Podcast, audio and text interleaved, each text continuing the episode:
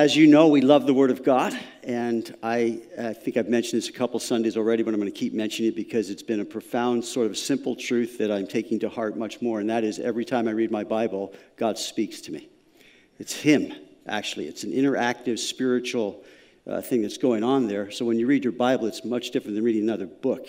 You're reading the words of an author, you're hearing their mind, but when you read your Bible, as we go through the Bible, God Himself is personally interacting with us. That's an amazing thing to consider. It's alive and powerful, sharper than any two edged sword. It divides between the thoughts and intents of our hearts. What does? God does. So that's why we love the Word. We know it's our spiritual food. Faith comes by hearing, and hearing by the Word of God. So, all these things, again, I want to just continue to encourage you. Even I spoke to a brother this week, just telling him, do you have a, t- do you have a plan to read through your Bible? And if not, I would encourage you. Maybe it's going to be, in, maybe you can do it. If you do it in a year, it's about three chapters a day. If you do it in two, it's about, it doesn't take a lot. But have you ever read through the whole Bible? And uh, unfortunately, many believers have never done that. And we're missing out when we don't. God gave it to us to feed us and, and nurture us and help us to know what He thinks and His heart toward us. Amen? So we're in, in Genesis chapter 21. Would you stand? I'm going to read the first eight verses together with you. I'll read it, you follow.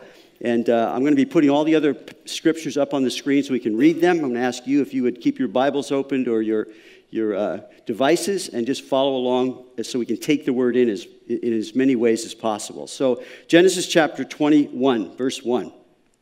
And the Lord visited Sarah as he had said. And the Lord did for Sarah as he had spoken. For Sarah conceived and bore Abraham a son in his old age at the set time of which God had spoken to him. And Abraham called the name of his son who was born to him, whom Sarah bore to him, Isaac. Then Abraham circumcised his son Isaac when he was eight days old, as God had commanded him. Now Abraham was 100 years old when his son Isaac was born to him. And Sarah said, God has made me laugh, and all who hear will laugh with me. She also said, Who would have said to Abraham that Sarah would nurse children? For I have borne him a son in his old age. So the child grew and was weaned, and Abraham made a great feast on the same day that Isaac was weaned. So, Lord, we thank you for your word, and we understand again, Lord, that you have given to us in abundance your word. And you've given to us for our sake, that we might learn and grow, that we might be able to really take to heart your heart toward us, but Lord, even more so through us to others. So transform us, I pray, this morning by the renewing of our minds. Speak to our hearts. Help us, Lord, as we leave today to have gone out with something that we sense you've spoken to us through your word. So bless, I pray, the things that I prepared. Break them fresh. Feed us. We're hungry. We look to you. Holy Spirit, come. Minister now as only you can. In Jesus' name, everyone said, Amen. You can be seated. So Martin Luther King said, it is cheerful to God when you rejoice or laugh from the bottom of your heart. God loves that, and He wants the joy in your presence is fullness of joy. I've titled this The Birth of Laughter because Isaac's name means he laughs or laughter. So Jesus was the most joyful human being that ever walked on the earth. Now, think about that a moment. I remember several years ago, I saw the Jesus film. That was the first time I had seen any kind of film about Jesus that had him laughing. And it kind of struck me because a lot of the films that we see are the sober minded, the serious. But I believe that if you were with Jesus, you would have been laughing many, many times. And we'll look at some of that this morning. So Hebrews says this 1 9. You have loved righteousness and hated lawlessness. Therefore, God, your God, has anointed you with the oil of gladness more than your companions. So, in the presence of, there's fullness of joy in the presence of the Lord. Jesus talked about joy, and it's interesting, many times it was coupled with the keeping of his commandments. So, in, in John chapter 15, if you keep my commandments, you will abide in my love, just as I kept my Father's commandments and abide in his love. These things I have spoken to you, that my joy, interesting. Now, we think of commandments many times as being this thing I have to do. No, if we understand that God's commandments are for our good, for our joyful experience of life, he says, These things I've spoken, that my joy may remain in you, and that your joy may be full. So, in the Trinity, there is fullness of joy Father, Son, Holy Spirit. And Jesus said, I want you to enter into that with us. How?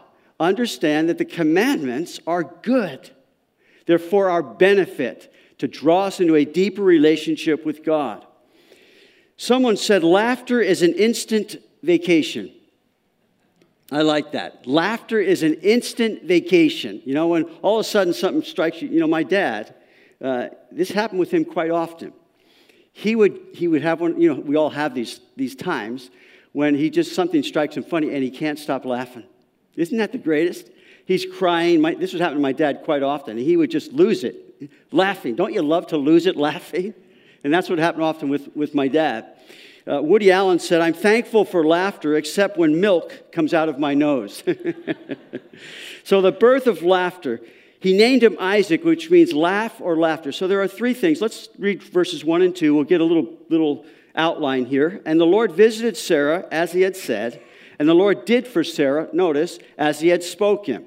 For Sarah conceived and bore Abraham a son in his old age and at the set time of which God had spoken to him. So, the birth of laughter, first of all, it's when faith conceives the faithfulness of God. Three times in these verses, the Lord had said as he spoke, which God had spoken to him. So when faith conceives the faithfulness of God, when we begin to understand God's faithfulness, it ushers out in a joy that he is who he said he is and he does what he says he will do. Now, that word visited in verse 1 means being gracious. It, has the idea of focusing on God's attentive care and concern for us. He visited. Often you find this word, he visited, visited. It's this God visiting graciously because he cares and he's concerned. So, to put that together, the plan not only came about, it happened just as God announced it, and God was intimately involved in it, in his care and concern. So, it calls our attention to God's faithfulness to his word and his care and concern in making sure it happens. That's the idea. He visited them and he said three times. Now, faith, which also when faith conceives the miraculous power of God. Now, in this passage, and we'll get this often, we get this little phrase in verse 2, 3, 5, and 7, pointing to the age of the mom and the age of the dad. 100 years old and 90 years old. See, these things that we are seeing are impossible except for God. And God did these things. So it's when faith conceives the miraculous power of God. God can do anything. There's nothing too hard for the Lord. It's the miraculous power that we understand. There's nothing too hard for God. Now, we may laugh at many things. Oh, yeah, right. But that's not true when you, when you bring God into the picture. He created the universe out of nothing. He brings life out of death, as we'll see in one of the passages in Romans about this very story. Jesus raised the dead, gave sight to the blind, hearing to the deaf, the lame walked, and on go all that Jesus did. It's impossible unless you bring God into the equation. And you can't get more, much more impossible than these things that we read in the Bible. In fact, as I've been meditating on the kingdom that's coming, the kingdom that's coming is impossible for us to set it up. It requires a supernatural God, but if you bring supernatural God into the picture, none of these things are possible for him. They might be promises that are 3,000 years old. That doesn't matter to God. He's going to do it. So we got to bring the supernatural power, the miraculous power of God. It doesn't matter what age you are at, God can still do the same things that He did when you were younger. John, in, in John's gospel, twice, He's trying, I think he's trying to finish the gospel. So he gets to chapter 20. He's going through all the, you know, the crucifixion, rising from the dead, and then in chapter 20 he says, and many other things. There were many other signs that Jesus did in the presence of his disciples that are not written in this book. So John, he's, he's, I think chapter 20 is trying to wrap it up. But these are written that you may believe that Jesus is the Christ, the Son of God, and that believing you may have life in his name. So what did John do? He took just seven Here's seven signs that Jesus did in the but there are many others. So he tries to wrap it up, but then he says, chapter 21, after these things, then he goes on talking about how he showed himself again to the disciples. And at the end of that, he says, and Jesus did many other things which, if they were written one by one, I suppose even the world itself could not contain the books that would be written. And I think that's so true. If we if you if try and write down all that Jesus did, you, you don't have enough libraries to contain the books that would be written. I mean, it was just incredible. So, the birth of laughter, the joy of the Lord is when my faith conceives the miraculous power of God. The third one that we'll look at has to do at the set time. So, when faith conceives the perfect timing of God, it should bring, usher in a joy in our lives that God is faithful to his word, that God's miraculous power can do anything and that the perfect timing of God is in everything that He does. You know, and we'd like to be the one keeping the clock. but we have the eternal God who's outside of time, keeping time and timing our lives. So the birth of Isaac was at the precise time that God told them. And when he told them, we'll look at this, when he told them, go, oh, yeah, right, Sarah laughs. Abraham laughs. Yeah, right. God is never a minute late or a minute early. He's always right on time. At the very time is what that means literally. So Abraham, then, verse 3, called the name of his son who was born to him, whom Sarah bore to him, Isaac. Now, I think he can't write the thing down without saying, look, yeah, I got to remind you again, it's who, how old I was. He was born to me, and he was born through Sarah, who was 90 years old. He did, I think that Sarah is there sort of going, yeah, that's what happened. So, Isaac, again, is the perfect, wonderful name chosen by God for them to remember and joy. It's Isaac, it's laughter. It recalls for them, though, also their doubtful unbelief at the promise. That they would actually have a son born to them in their old age and within a year. Now, if you just reflect a little bit as we look back, hindsight's 2020, but hindsight is fantastic when it comes to conceiving things and seeing what God has done. We look back and realize, wow, he did that. And he did it for me. Now, we also can look back and say, well, I wish he had done it sooner. But his timing is perfect. And as we see, we're praying, we're agonizing, then God brings something along and it comes to bear. And then we begin adding a couple more months, a couple more years into it, and we realize God's timing is perfect. That's faith. That's conceiving now the perfect timing of God, the miraculous power of God, the faithfulness of God to His Word. Now, this word laugh is found seven times in Genesis, beginning in chapter 17, verse 17, through the final time in, Acts, in Genesis 21 6, where we find it twice. Now, in, 20, in verse 21 6, we're finding there, again, conceiving these things. But look at, let's look at what happened with Abraham. Abraham fell on his face and laughed in doubtful unbelief. Genesis chapter 17. Then God said to Abraham, As for, as for Sarah, your, Sarai, your wife, you shall not call her name Sarai, but Sarah shall be her name and I will bless her and also give you a son by her. Then I will bless her, and she shall be a mother of nations. Kings of peoples shall be from her. Then Abraham fell on his face and laughed. This is, this is doubtful unbelief. And said in his heart, Shall a child be born to a man who's a 100 years old? Yeah, right, God. And shall Sarah, who is 90 years old, bear a, bear a child? And Abraham said to God, Oh, that Ishmael might live before. He already has his son Ishmael. Oh, that he might live. It was his son. He loved Ishmael. Then God said, No. Sarah, your wife, shall bear you a son, not Hagar. And you shall call his name Isaac, laughter. I will establish my covenant with him for an everlasting covenant and with his descendants after him. So, what's Abraham's response to the promise? To the word of God? Ha! Yeah, right and he falls on his face in doubtful unbelief. Now, the same thing happened in a different manner with Sarai in chapter 18 of Genesis. And he said, I will certainly return. Now, the angels are speaking to Abraham in the tent.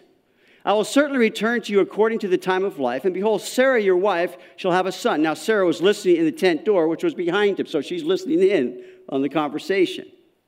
Now, Abraham and Sarah were old, well advanced in age, and this is brought out in the passages that we read about this. And Sarah had passed the age of childbearing. Therefore, Sarah laughed within herself, saying, After I've grown old, shall I have pleasure, my Lord being old also? This is, there's just no way. And the Lord said, and I think the angels are kind of chuckling under their breath. Why did Sarah laugh? Saying, Shall I bear a child since I am old? And here's her response Is anything too hard for the Lord? At the appointed time, I'll return to you according to the time of life, and Sarah shall have a son. About a year later. But Sarah denied it, saying, I did not. No, no. She said, Hey, I, I believe, I believe. Yeah, right. Oh, no, no, no. But you did laugh. You laughed. So, five times we find this laughing was in doubtful unbelief. Not, not yet seeing the faithfulness of God to his word, the miraculous power of God to do whatever he, he can do anything, and the perfect timing of God in everything that he does in one year. So we have these mixed in here, these three things that are the, the birth of laughter when it actually happens. Okay, verse 4. Abraham circumcised his son Isaac, whom he had whom was eight days old, as God had commanded him. Now, in Genesis chapter 17, this is what God told him This is my covenant, which you shall keep between me and you and your descendants after you. Every male among you shall be circumcised. He who is eight days old among you shall be circumcised. You, I, I think you have to kind of, Abraham, he's got Isaac now. And he's eight days, I'm doing, for sure, eight days he's going to get circumcised. I mean, he is so like ready because now he has this son that was impossible. And so he said, okay, eight days. Yeah, okay, I'm going to I'm going to bring him to be circumcised. Verse 5. Now, Abraham was 100 years old when his son Isaac was born to him, and Sarah, Sarah said, God has made me laugh. You got to know. I mean, just having a child is the most incredible thing. One of the most incredible things, maybe next to my salvation, of anything that's ever happened in my life. I, you know, I would grow up, when I was growing up, I'd tell, say to my mom, I'm never going to get married, I'm never going to have children. So one day, my dad actually recorded me on a cassette tape. You know what a cassette tape is? He said, I'm going to play that at your wedding. Well, that never happened because you wouldn't even know it was me. I'm never going to get married. I'm never going to have kids. I'm like 10 years old or something. And that was something I just didn't know if that's. And so I got married, which was fantastic to Charlotte. And then after five years of marriage, she said, We got to make a decision here because she's 40. So we, we, she conceived, and when I held my, my, my first son, Trevor, it was the most incredible, life changing experience that I've had in my life. I said, I am an idiot. So then I said, sorry, we got to have lots of kids. And if you talk to me at all, you'll know. I said, you know, don't just have two or three, have like, like a dozen. Because listen, when it's all said and done, what we have is family. Now I have four grandkids. So it's one of the most incredible things in all of life and here, can you imagine? Dad, you're 100. Mom, you're 90. And you go, no, and I don't even want to imagine that. That's what's going on here for Abraham and Sarah.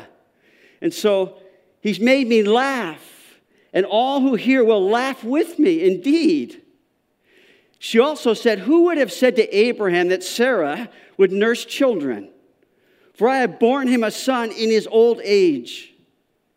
So she can't stop chuckling about the whole thing. Who, who wouldn't?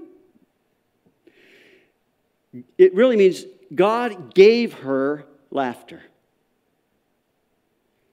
Her laughter of unbelief was now changed to the laughter of rejoicing. Why? Because God's faithful to his word. God can do anything and everything he does in his perfect timing. Now, Abraham as well, verse 8. So the child grew and, and was weaned, and Abraham made a great feast on the same day that Isaac was weaned. So this is probably two, three years old. Now, note, their faith for a long time was very lacking. But now they're laughing out loud. That's what God does. for all of us. Praising God for his amazing grace, for the power that he has, for the things that he can do that were impossible for us to have ever even conceived, never mind bring to pass. It's the transformation of the faith of Abraham and Sarah that we're seeing here. Conceiving the faithfulness of God, the power of God, and the timing of God. That God is faithful to his word. That he can do anything and everything he does is in his perfect timing. And it causes us to say, God, keep keeping the clock. Keep doing the things that you say you will do, and help me just stay before you and looking for you to do what you said you will do. The birth of Isaac was a miraculous birth at a perfect time according to the word of God to them. Now, in Romans chapter 4, we're going to hit some passages here that bring in this whole thing. Romans chapter 4.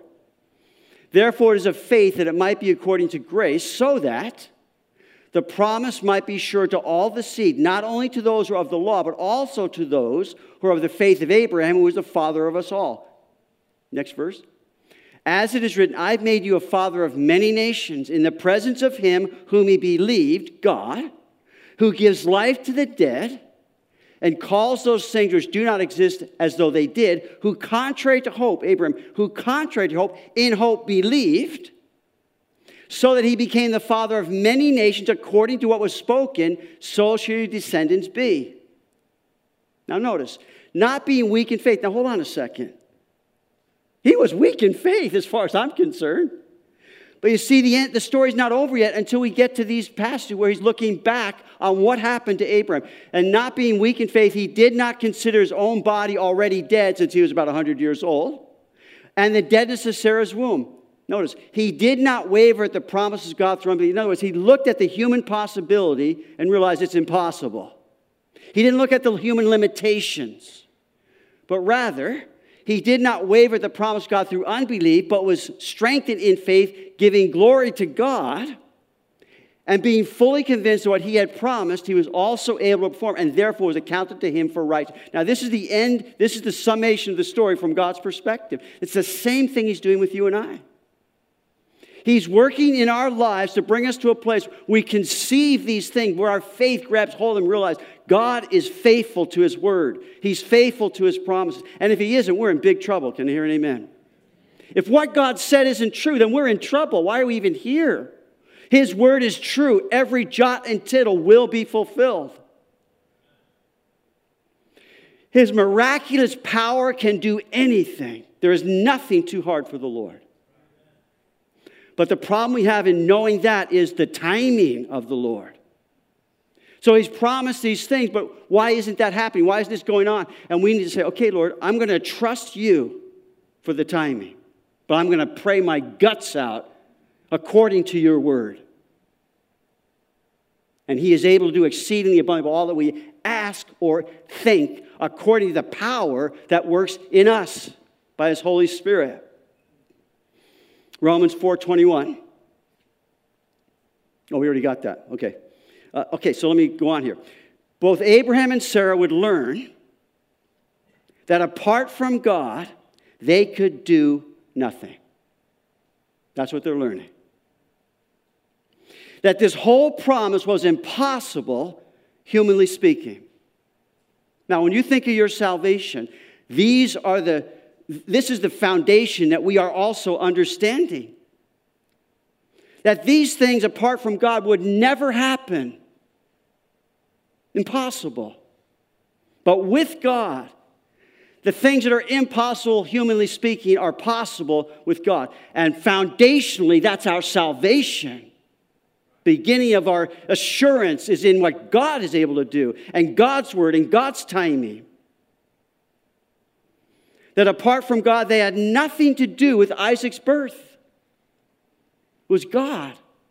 And they were his instruments in accomplishing what he promised. Sarah lived, listen, Sarah lived with the shame of being childless. And it became hopeless because she said, I'm way past the age of childbearing. And sometimes God allows the things of life to bring us to that same place despair and hopelessness. Sarah lived with that shame. People must have smiled behind their backs, kind of laughed. Yeah, Abraham, father of many nations. You got Ishmael. That's hardly a multitude of nations. Even Sarah is going to be the mom of kings and priests. Yeah, right. She doesn't even have a child. So behind their backs, there's this laughter going on. But now, all the reproach, all the things that they may have borne, all the laughter that went on behind their backs was answered how? With the faithfulness and the power and the timing of God. And when that happens, who's glorified? Who's magnified? Not me. I mean, if we were able to work it out, we go, you see what I did down there? But God allows these things so we conceiving, our faith conceives his faithfulness, his power, and his timing. And it radically revolutionizes our relationship with him when we see it. And it brings a joy of depth, a laughter in our souls. In the presence of the Lord, there's fullness of joy. Sarah's pregnancy was certainly one of the most celebrated of all pregnancies. Sarah was the only 90 year old nursing mother in history. Sarah was the only woman to give birth at, at 90 years of age. And listen, it was baby number one, not like 53. it was number one. So when it came to celebrating, there was laughter everywhere. And again, as I'm just thinking and meditating so much, enjoying on the kingdom age, let me tell you, there's going to be laughter everywhere. There's going to be joy everywhere, all over planet Earth, because of God's faithfulness to do what He said He'd do. God's miraculous power to set the thing up and make it work and make it happen. And the timing. You know, we look, I'm, I'm, are you looking forward to the kingdom? You're looking forward to standing in the kingdom age? Listen, brothers and sisters, if it weren't for God, it would never happen. But because of God, listen, it's going to happen. And there's going to be such joy when the child is playing on the adders, the snakes, the lion's laying down with the lamb. There's peace and righteousness and glory that covers the earth like the waters cover the sea. And we're going to be such this fantastic time. Now, if it wasn't for the miraculous power of God, it would never happen. We can't make that happen. But he has promised and he is faithful to his word. He is able to do it and he will yet do that. So, most everyone who heard, as Sarah said, would laugh along with her. this is absolutely incredible. Now, Hagar, as we get in our next study, she sort of put a damper on the whole joy thing. She scoffed at this whole Isaac thing. And we'll look at that next week. Warren Wiersbe said this Trusting God's promises not only gives a blessing at the end, but a blessing while you're waiting.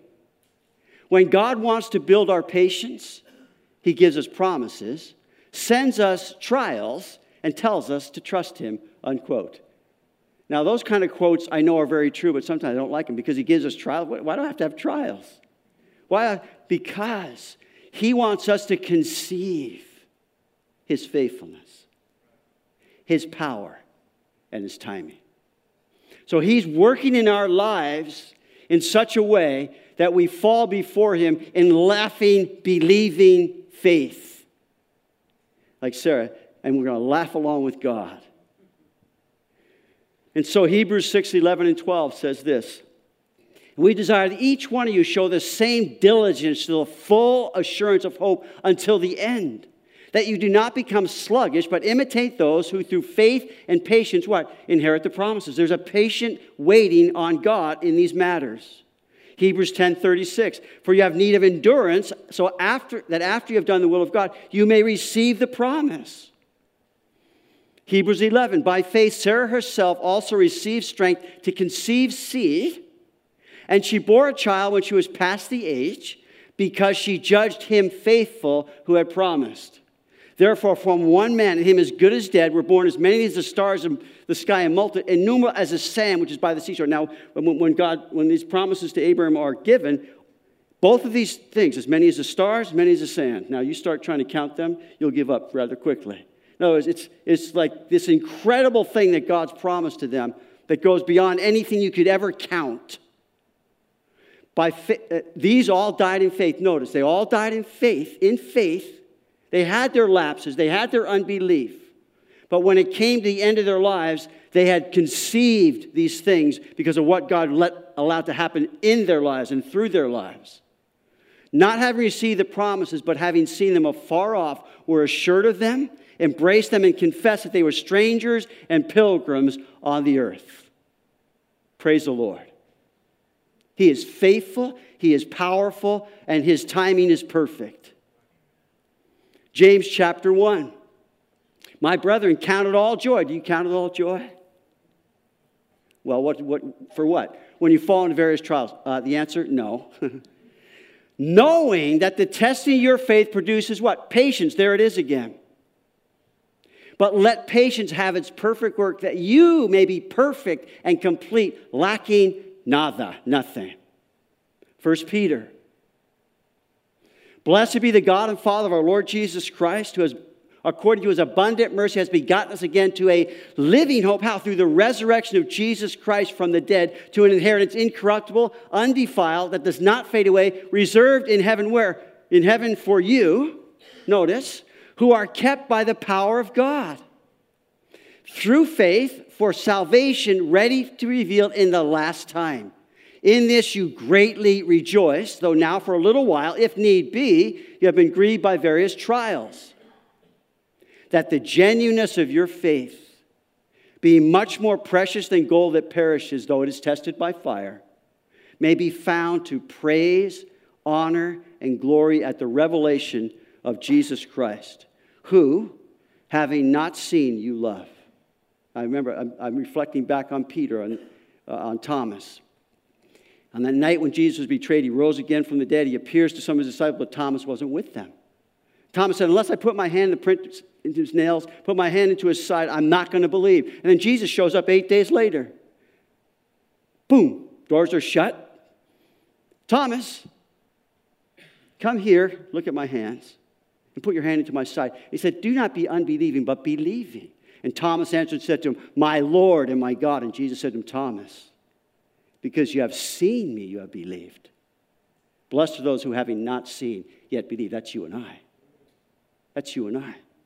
But listen, it's only a little temporary time element to it. One day we will see him. We will worship as a lamb who has been slain.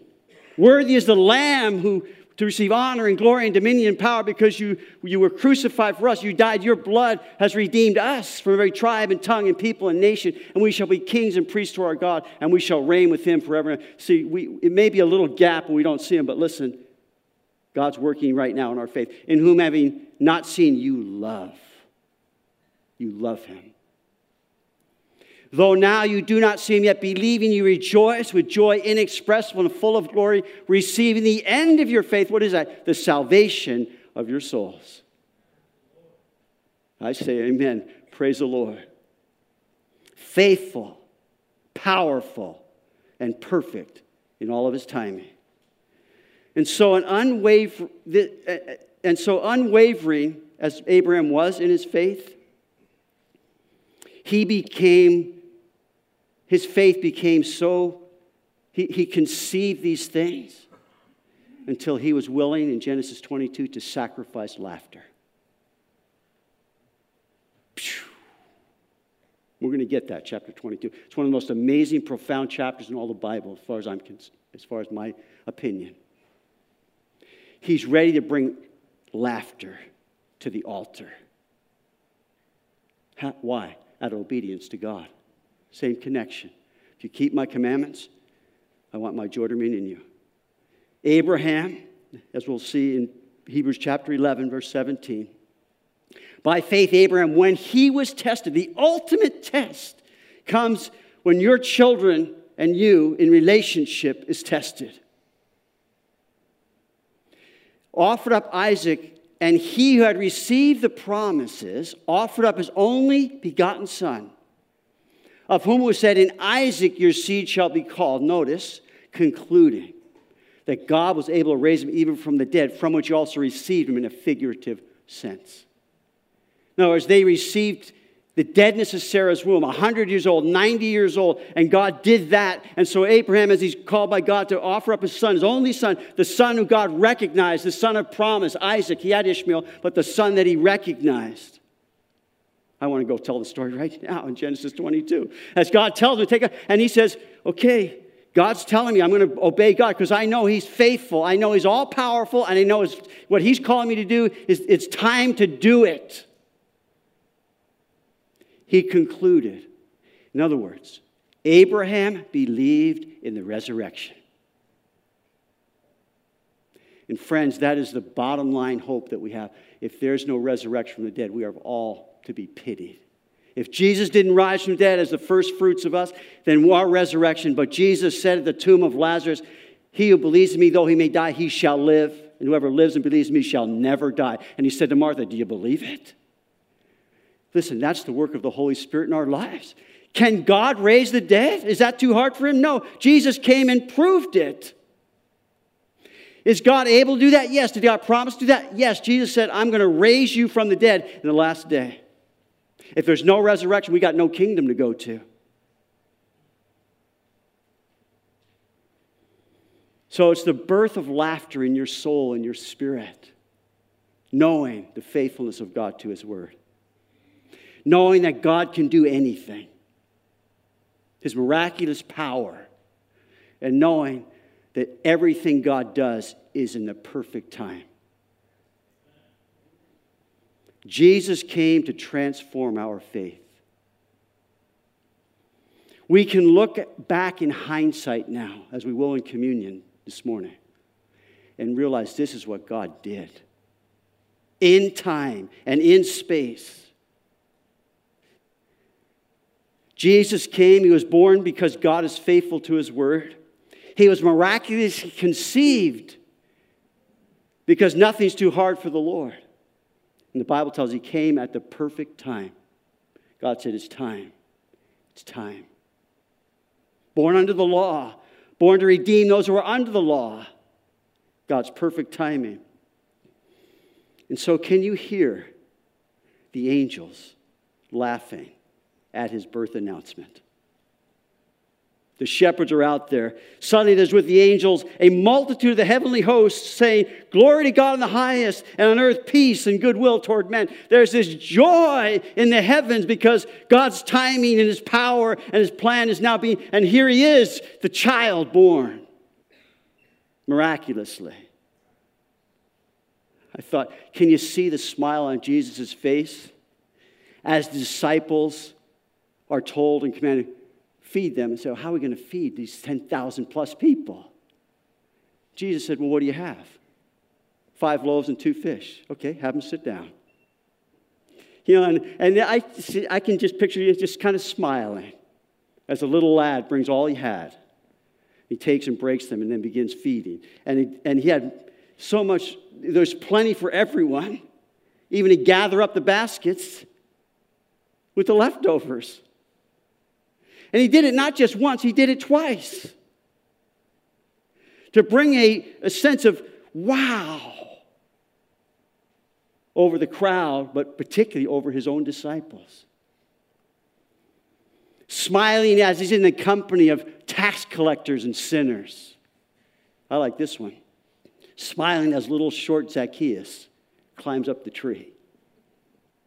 And Jesus comes and says, uh, Zacchaeus, Come on down because I'm going to go be with, in your house. I'm going to visit your house today. Can you picture it? The joy that went into the lives of people because of what Jesus was doing in demonstrating who he is for their sakes. Imagine you're in the boat, tremendous storm, and here comes Jesus walking on the ocean. Kind of a smile on his face. Hey, fellas, what's the problem? I like this one. Again, John 21.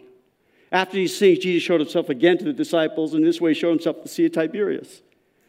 Simon Peter and seven others of the disciples, Simon Peter says, I'm going fishing. Because Jesus wasn't around. We know it, we've seen him once, twice, but where is he? I'm going fishing.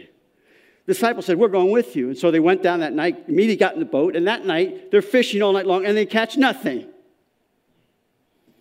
Now, when the morning had come, Jesus stood on the shore, yet the disciples did not know that it was Jesus.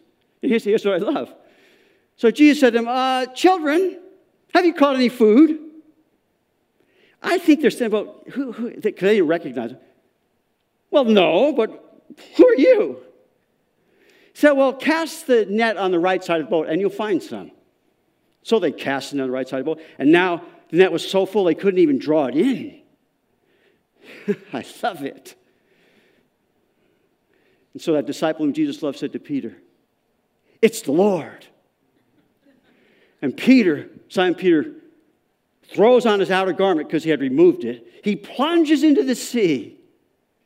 The other disciples came in a little boat because they weren't far from land, about 200 cubits, dragging the net with fish. So these other guys are, well, we got this catch. We're not letting this thing go. Peter's in the water swimming to Jesus.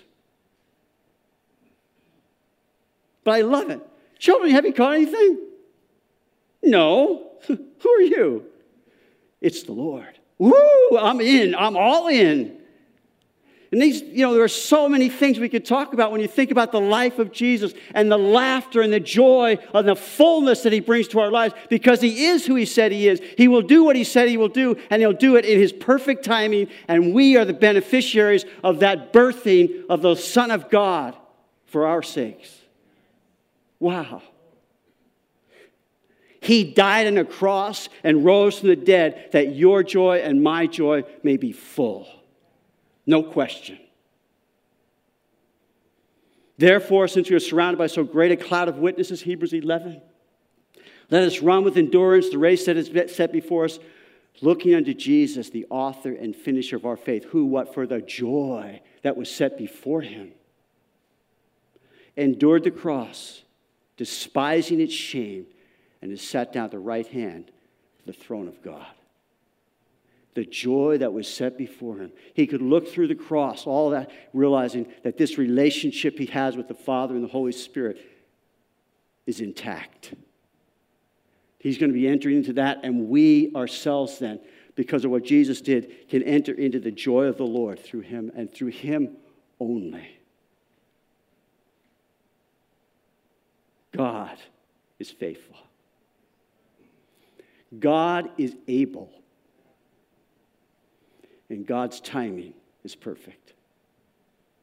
Would you bow your heads with me?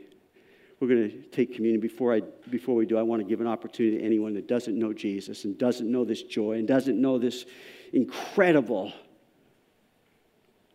God of the Bible. Please, just all believers, just bow your heads. You're praying. And if you're here and you don't know Jesus, as I've said, you're missing out because God created you to know Him. You have a longing in your heart for these things that God has put into your very created design in His image to know the only true God and Jesus Christ, who He sent. But the problem entered that man sinned, and we are then born as sinners, separated from God. And there's a need that you have to have your sin forgiven you. And God sent Jesus to provide on the cross the sacrifice necessary that your sins might be forgiven. But as in any relationship, it's a choice if it's going to be meaningful. So, just as God created Adam and Eve in the garden in the perfect paradise, they sinned against him. They chose that. God honored that choice. So, for you, He's offering you a choice through Christ, but you must make that choice. How do you do that? well, you hear also, you understand that you need forgiveness of your sin, that Jesus is that sacrifice that God provided for your sin. All your crimes have been paid for on the cross. And then you realize, I need that forgiveness personally myself. And so you ask God through Jesus to forgive you of your sin by repenting, which means turning from your old life because you realize that's the way of death. And now you're going to turn to Christ who will lead you in paths of righteousness, who will give you salvation, fill you with His Holy Spirit. It all comes through you just repenting, which means turning from your sin, confessing your sin, asking God to forgive you of your sin through Jesus Christ. And if you ask God through Jesus Christ to forgive you, He will. He's faithful to His word. So if that's you, as we're praying, I'm going to ask you to do three things so you know ahead of time. One, just to raise your hand and say, Yes, I want to say yes to Jesus today. I've been thinking about this, and I'm sure you have. God's been sort of knocking on the door of your heart. Maybe it's been weeks, maybe it's been months, maybe it's been years. But you've never made that choice. You've never made that confession. So that's what, raise your hand. I'm going to ask you to stand up because when you stand up, what happens is you're obedient now to God. And through your standing up, you're saying, I'm going to obey God, I'm going to repent, I'm going to confess my sin. And as you stand publicly, you're going to find that all the excuses, all the fears, all the things that's kept you from making that decision are going to be left behind today. Today. Third thing, just to walk up to one of the tables where someone will pray with you. So if that's you, just for another minute, if that's you, just raise your hand that I might see that. Say, I want to say yes to Jesus today. And we want to acknowledge that. We want you to acknowledge that. We want to see you entering the kingdom today. Today is the day of salvation, it says in the Bible. So if that's you, just we're praying. We're praying. We know it's a battle. We know it's a, it's a sometimes sometimes can get pretty intense, but we're praying and we know that God's speaking to your heart. Is today the day you need to say yes to Jesus? I believe that it is.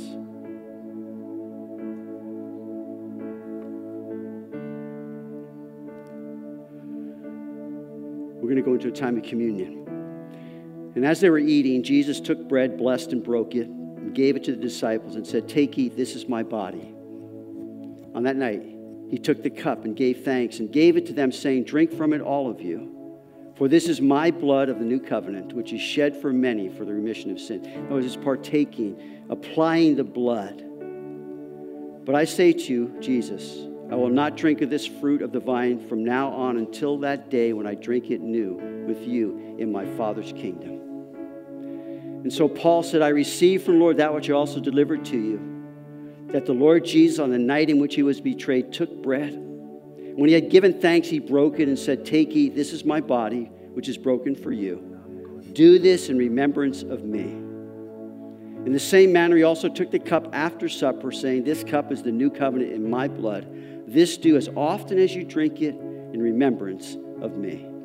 For as often as you eat this bread and drink this cup, you proclaim the Lord's death till he comes. So as you're receiving those emblems, just hold those. What we're doing is we're looking back at what Jesus accomplished.